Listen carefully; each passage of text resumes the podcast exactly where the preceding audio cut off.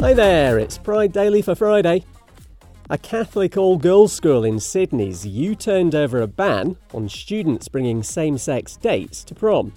St Ursula's College says it's made the decision after meeting with pupils. Nearly 5,000 people had signed a petition in protest. The student behind it, Abby Frankland, can now take a girlfriend to the dance. She says she hopes others can be inspired to challenge discrimination.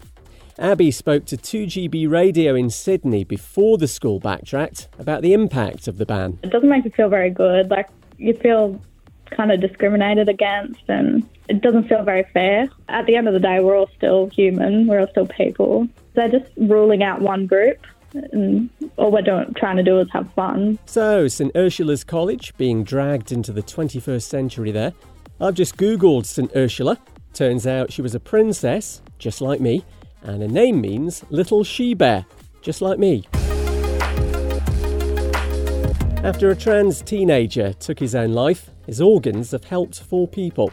14 year old Corey Hall died on October 12th in London. He was autistic, had mental health struggles, and was put through transphobic abuse. His mum, Rita Williams, says his kidneys, pancreas, liver, and lungs have been donated. A fundraiser for a headstone and flowers topped £10,000. Young people are more likely to smoke cannabis and tobacco, drink alcohol, and vape if they're gay, lesbian, or bi. A study for the American Medical Association blames it on stress caused by discrimination because of their sexual orientation.